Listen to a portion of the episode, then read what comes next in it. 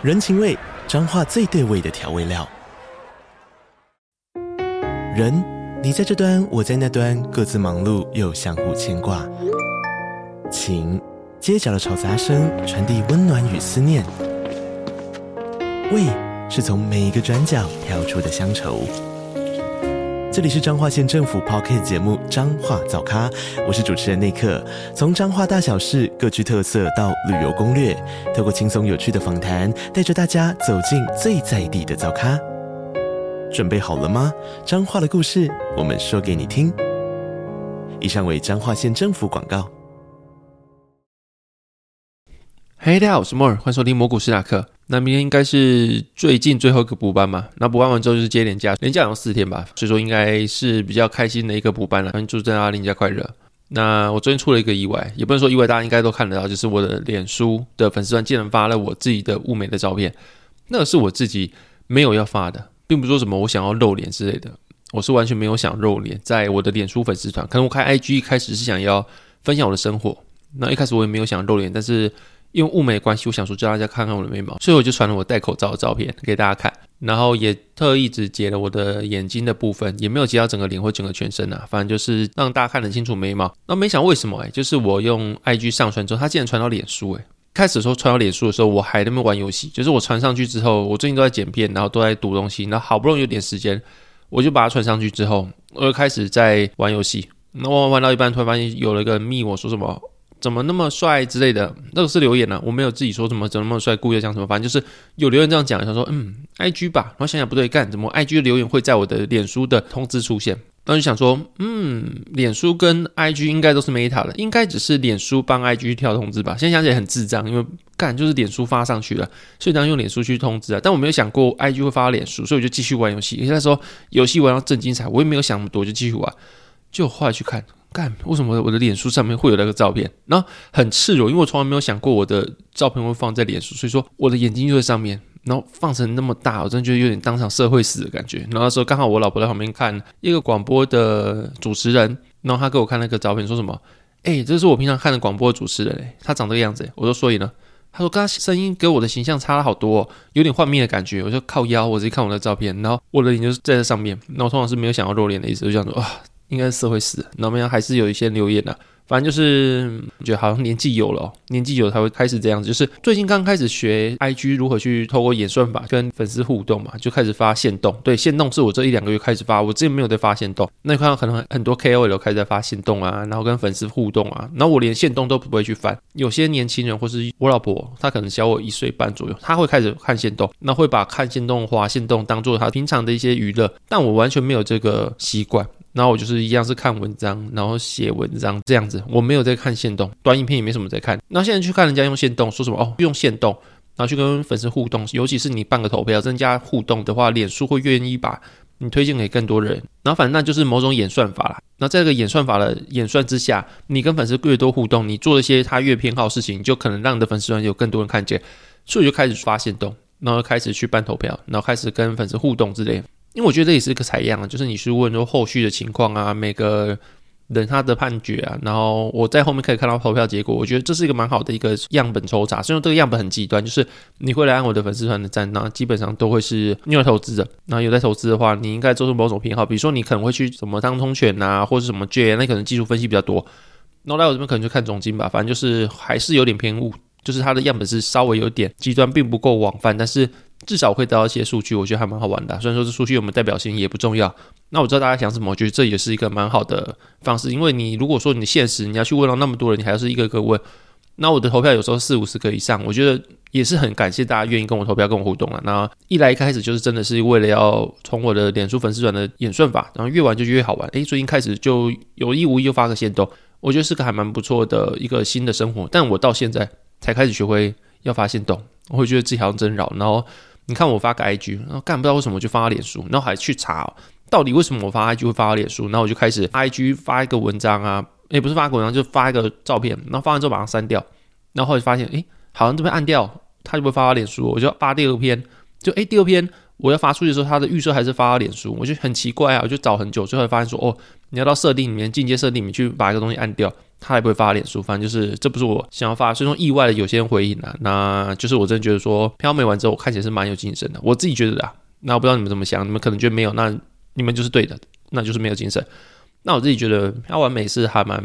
不错的啦，目前看起来是不错的，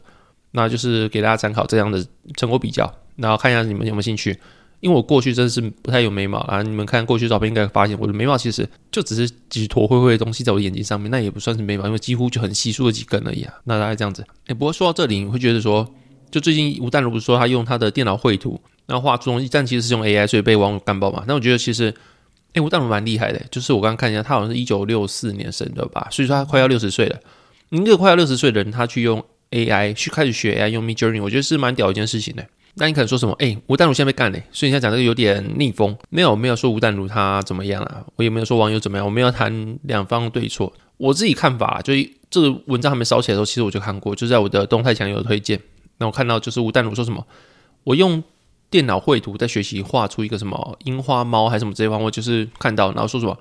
跟大家分享他的成果，然后下面就有一个绘师吧留言说什么，你这样会误导民众，以为说电绘很简单。这根本不是电绘，它是用 AI 去画的，请你删文之类的，你这样会让整个电绘师啊他们的生存受到挤压，因为大家会觉得说什么、嗯、很简单，所以他就会砍他价格之类的。然后我第一个想法是什么？我 第一个想法是，诶，我最近好像谈论过这个东西，在前几集的 podcast 就讲到 AI 后面对人类影响，嗯，好像就是这么回事，就是当 AI 出来之后，很多很多的人他进入绘图啊，进入写文章的门槛变低，然后势必产出就变多，然后产出变多了之后呢？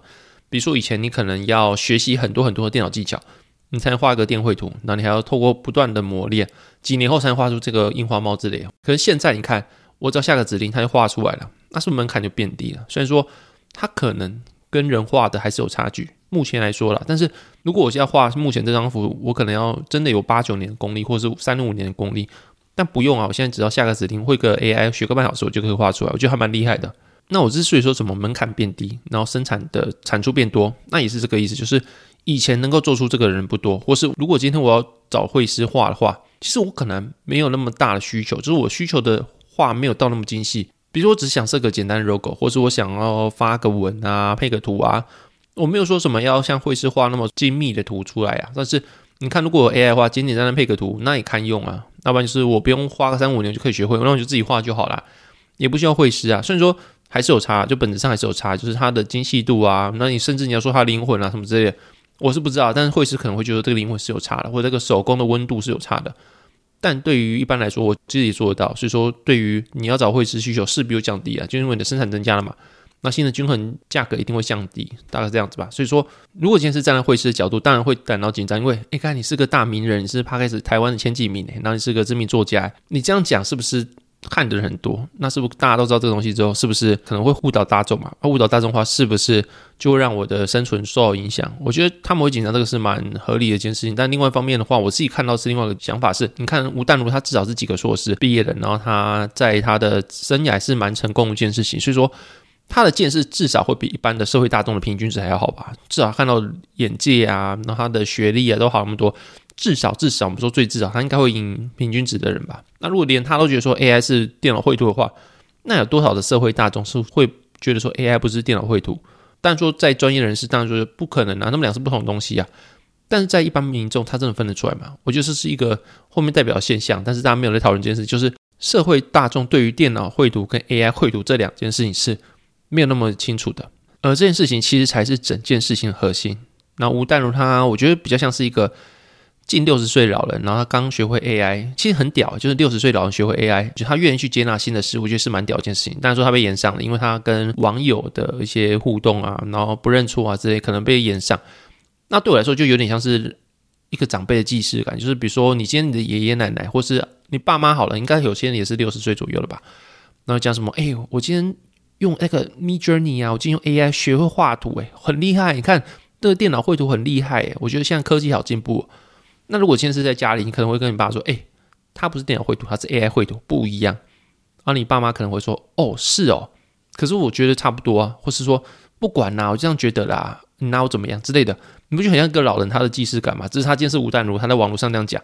不然就什么啊？你们的霸凌我之类。那当然说言上网友是有到他的道理的，因为他们确实会压迫到电绘师的生存权。但另一方面，如果他今天不是吴淡如，或是他在私底下讲话，其实很多人都这么做诶。所以说，我觉得他现在被关板其实蛮惨的。然后会让我觉得说，吴淡如今天会这样，其实最大原因并不是因为他分不出来 AI 绘图跟电脑绘图是什么，而是他的 EQ 没那么好，或者他当下的处理没那么好。那这有点像是我前几集讲的嘛，就是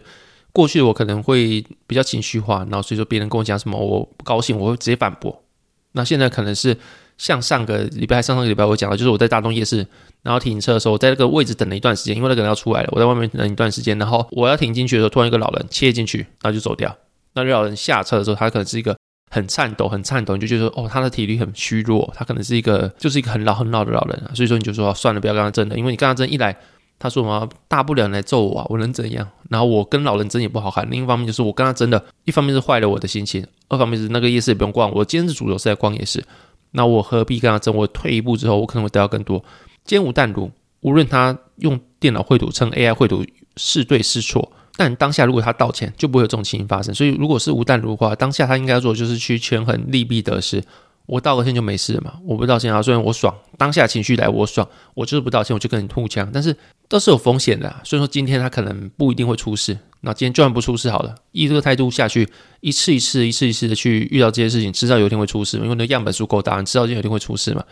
所以说，如果说真的年纪渐长，无论是你是 KOL，或是你是一般民众，在生活中还蛮容易会遇到这种事情。我觉得说啦，年纪到了，那就先认错，好像会比较重要啦。就是你先认错之后。无论是不是你的错，我就先认错。就像很多人会讲什么，如果你的观点跟我是不一样，那一定是你是对的，我是错的。那就是一来就是你节省你的时间成本，不用跟那些人浪费；二来就是认错总比你去争赢好了。啊，你争赢可能是爽，一口气生爽，但是你有可能后面会遇到什么，对方也不爽啊，去敲你一拳啊，或者真的是你看官板这种，你会付出更大代价的事情。那不如你就先认错啊，虽然说可能。当下不爽，但又怎么样？你可以得到事情可能更多，你可以避免很多更大损失的一些后果。我觉得是吴淡如这件事情给我的启示啊，就是跟之前一样，就觉得有时候对错不那么重要，利弊得失反而是比较重要一件事情。不过我在发那个文章去聊这件事情之后，真的是有网友就说：“嗯，那、啊、不就电脑绘图，不就是 AI 把它画出来嘛？那跟电脑绘图有什么不同？”那我就跟他讲说，电脑绘图，因为我附近有很多很多美编，因为我在文创产业工作，也不是文创产业，就是我在行销产业工作。我身边当然蛮多美编，他们都是电绘的嘛。我说，诶，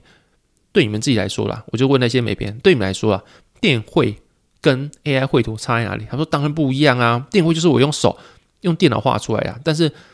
AI 绘图它就是拉网络上很多很多东西把它拼起来的嘛。那种概念就有点像是，今天你看 ChatGPT，它会绘你画，但绘你画的基础内容是什么？就是他网络上学了很多很多人讲话，比如说他也学了，你跟他对话，他也把它学起来。那之后他跟别人对话之后，哦，他把跟你对话的一些经验，或甚至截取你的文字去回复他人，所以说他的 AI 绘图可能就是东一块西一块拼凑，他可能截了很多很多人智慧财产权，把它拼成一个东西，就像奇美拉感觉，他们把它称为奇美拉，就是这些绘师把它称为奇美拉。那当然跟手绘不一样，这是抄来的，又不是手绘出来的。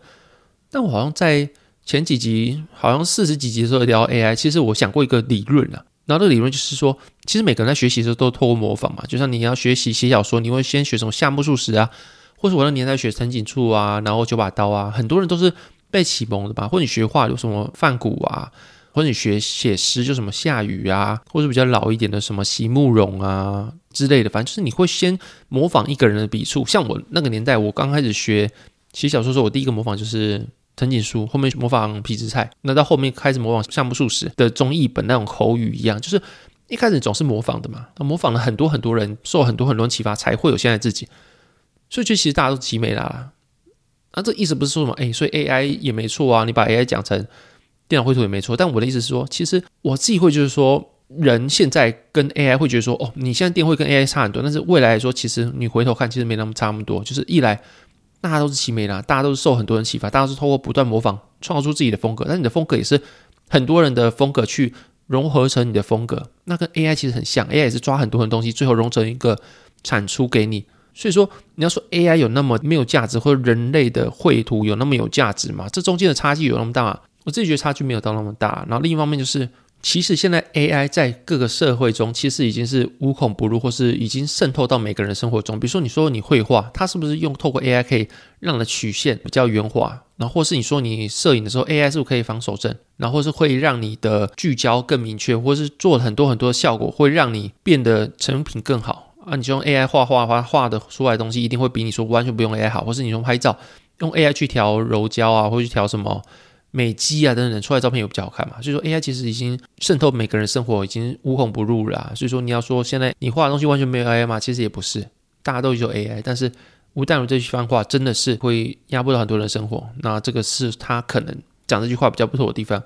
但你要说，如果以长辈来说，他就是一个学习的长辈，然后跟大家去做分享的话，我觉得好像情有可原啊。就是我没有帮吴淡如讲话，但是我现在比较作为一个愿意让自己不要去批判的人来说。吴淡如这件事情，我觉得好像没有那么严重，但是他最后被关板了，三几万的粉丝团就这样被关板，好像蛮惨的啊。反正就是会让我觉得说，嗯，EQ 蛮重要，遇到什么事情先下跪先认错再说啊。反正就是这样子。那另外一个也是一个长辈的事情，就是巴菲特他卖出了台积电。那他卖出台积电这件事情，其实已经很多人讨论了，但我觉得说有些人讨论的有一点问题，就是他们说巴菲特是因为台海的地缘政治危机才卖出的，但是 Q 三跟 Q 四的时候，台海战争的危机一直都在。甚至是在乌俄战争时候，那时候还更严重，所以说不可能是因为台海战争去卖掉台积电啊。他 Q 三干嘛买？对，他应该没有那么无聊吧？就是你 Q 三的时候觉得哦，我还没看到台海战争危机，所以我就买啊。Q 四我才看到，不太可能吧？他对一个股票的购买应该要经过一段时间的审查吧？尤其是巴菲特，所以说有些人讲这个言论，我觉得是不太可能的啊。那我觉得说，尤其是 Q 三跟 Q 四，半导体一直都是未来的大主流啊。所以说你要说台积电的领先技术是。Q 四突然说突飞猛进，突然发生那个新技术嘛，也不是啊。所以我觉得最大原因应该就是半导体涨多了啦。那就像财报狗讲一样，这段时间真的涨蛮多的啊。那除此之外，你要说什么很大原因，其实大家都不知道，也不用去瞎猜。我去猜巴菲特那个没有意义啊。就像我们在猜什么哦，屈原投向前在想什么啊？只有当事人知道嘛。啊，当屈原不会跟人讲，巴菲特可能会跟人讲。但如果今天都没跟人讲话，每个人猜的，有人可以证实嘛？也没有，也只有当事人知道啊。甚至当事人他可能会觉得说。我也没有跟人讲啊，那、如果你们真的问我，就回一个官方的回应啊。有可能连当事人都不想讲，或者当事人讲出来的东西就不一定是他心中所想的。那所以我说猜巴菲特那个有什么意义？好像没什么意义啊。但你如果去看台股的话，诶，巴菲特当初的买的时候大概是台股，就是在巴菲特买完之后，这个消息放出来，大概是台股一万两千六到一万三千五之间那个位置，就是那时候台股的跌幅是非常深的。但巴菲特买完之后，一路涨到一万四千八、一万四千九，诶。那到现在你看，这个巴菲特之强，大家会说这个很大的涨幅，台股比起其他世界股市比较坚挺，是因为巴菲特之强，巴菲特在里面加持。就你看，像巴菲特他大喊台积电八十六趴持股，可你看台股还是蛮坚挺的。我一直以为说巴菲特卖掉之后，对台股也会很大的重创，但其实看起来好像还好，台股至今还在一万五千四左右的位置。可是你看美股的话。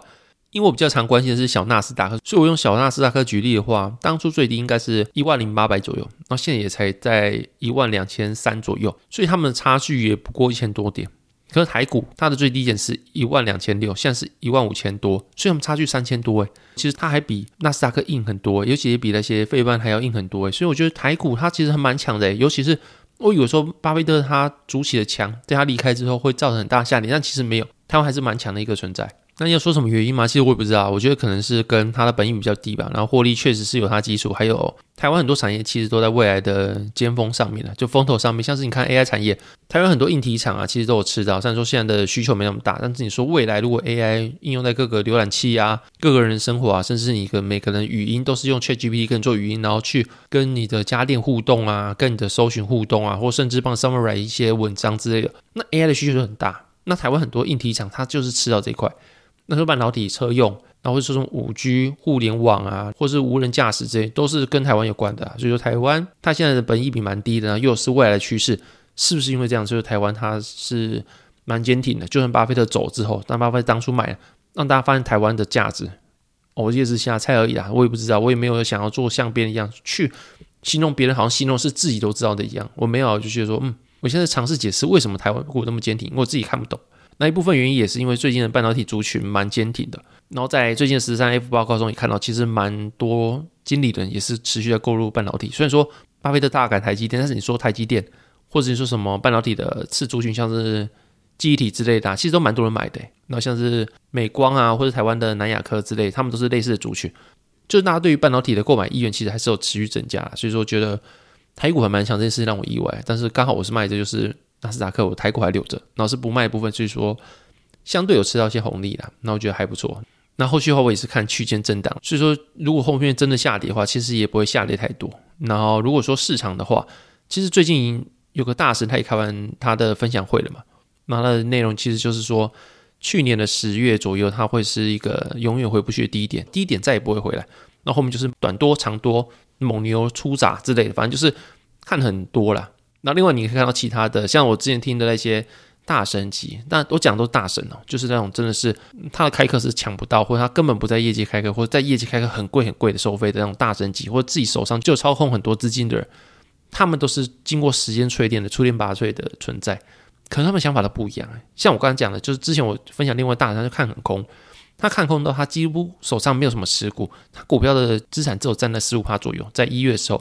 因为他说如果上涨会持续突破，然后在一月的时候其实涨蛮多的哦，所以到二三月它可能它的持股会越来越少，然后它比较多持有就是债券。可是我刚刚讲另外一个就是一开始我讲那些看比较多的分析人，他也是很厉害的人，然后他也是业界的大神，然后反正是看多短多长多猛牛出闸之类。反正大家的看法都是差很多，就很两极。然后我自己有幸有到一个很多优秀投资人的社团呐，然后所以我可以听到他们的分享。他们也说现在应该是近期整个产业分歧最严重的时候，就是你看多看空都有它的依据。比如说你看失业率那么低，然后超额储蓄率之类，你看多其实就是它的道理嘛。那你看空的话，你看什么 U curve 的倒挂啊，或是。联准会它这样子强力升息，跟想要维持它的高利一段时间，对于实体经济，或者是说你说对于那些重资本产业的影响，也确实存在。这也听起来有道理啊。所以说你说多空都有它的道理。所以我觉得现在反而不是说什么你要去听一个分析师，然后他讲什么，你相信他你就去做，或他的分析你觉得有道理，你就去跟着他做。我觉得反而是因为没有人他可以永远去预测市场。如果真的有的话，巴菲特应该不会只有一个人。或者是他真的会吊打巴菲特，因为巴菲特有时候绩效也短期的没有 Cathie Wood 之类好嘛，对不对？所以没有人可以真正的预测市场。然后当初我刚开始加入股市时，我也会听一个享誉盛名的分析师，我可能会选到那个人之后，我开始跟他操作。他说多，我就拆三五倍杠杆多下去；他说空，我就空手不持仓之类的。但我就发现，其实你要先预设，就是没有人他是永远可以看对股市。所以说，你如果只照一个人的方法去做的话，那有可能有一天一定会落赛，只是迟早事情。所以说。大家看可能就是看他逻辑啦，就是说他讲逻辑在这个市况合不合？那就算他看错好了，看错不代表这个人没有用，相反就是看对也不代表说这个人就是有用的。有时候你是错误归因啊，比如说什么哦，今天我看到太阳升起，所以我就买阳明海运，我就涨，因为阳明跟太阳有关系。那隔天太阳又升起，我买阳明海运又涨，因为阳明跟太阳有关系，赞，我发现这个规律了。所以之后一个礼拜，如果晴天我都买阳明，那阴天我就不买阳明啊，真的是晴天都涨。阴天就不涨，那他在这个礼拜赚很多钱，那所以说他成功了，他这个成功有意义吗？没有嘛，因为他错误归因，他以为是太阳跟阳明的关系，可能是刚好那个礼拜阳明涨时间都刚好是晴天嘛，那说这样子的成功就没有意义。所以有时候我觉得比较有意义就是后面它的背后的逻辑是什么？那有时候你看错看对，这是市场它可能是没办法预测，但是你的逻辑如果能够受到检验，比如说你的方法论，你的东西是严谨的，然后你真是可能今天看错好了。但你长期以来一定看对几率会比较多吧？理论上啊，就是你所具备的学术能力够强，或是你的经验够多的话，那基本上你一定会比一般散户还要命中率高。就算只高个几个百分点好了，那还是高嘛。那一方面，你看，如果是一个享誉盛名的，或者你的学术能力很严谨的人，都不一定会看对。所以有时候，就我讲，就是我觉得看法好像没有那么重要。我觉得有时候重要反而是你的交易心态跟你的交易策略，就是无论你多空的时候，你的交易策略都要让你不至于死掉，那就是杠杆的比重，或是你要开也可以，那事实要降杠杆，或是你要有一套你的出场策略。那另外就是心法问题，我觉得心法问题就像是你不要赚那些不属于自己的钱，就是有时候大家会想要赚那些可能能力圈以外的钱，比如说你可能今天吃到甜头了，你发现跟某个人单很好赚，那你今天吃到一次、两次、三次，你可能一开始有点半信半疑，只用一趴资金去跟单，后面五趴、七趴、十趴。你一次赚钱的时候，你最后可能就用一百趴，或甚至开杠杆说，哎，我用杠杆赚更多，我就开个两百趴、三百趴去。那如果有一天爆掉的话，通常就是最后你开杠杆的时候爆掉。那你三百趴，你可能跌个三十趴你就 GG 了。那甚至不用三百趴吧，可能跌个多少你就断头了，因为你杠杆过大。所以有时候你的想法可能没那么重要，你的交易策略跟你的投资心法，他们重要性反而被降低了。大家都想看到哦，明天才会涨或跌，但其实大家看东西是反而是最不可能被预测的东西，然后最有办法去确实掌握的东西就是你的投资策略跟交易心法，反而是比较少人去在意的一件事情的。那我觉得这个是最近我所学到或者我所看到比较大的体悟啊，大概是这个样子。那大概是这样子，今天进入讲笑话时间。第一个笑话是《哈利波特》里面谁最有主见？伏地魔，因为他不会被牵着鼻子走。然后第一个笑话是，有一对情侣在吵架，女生就很生气的夺门而出，然后男生就很快速的冲出去，把门夺回来。好，这节目大家如果喜欢内容，可以在 Apple Parks、Mr. Bus 跟 Spotify 给我五星的评价。那也可以透过小额的赞助去支持我这个频道。那这节目大半谢谢大家收听，拜拜。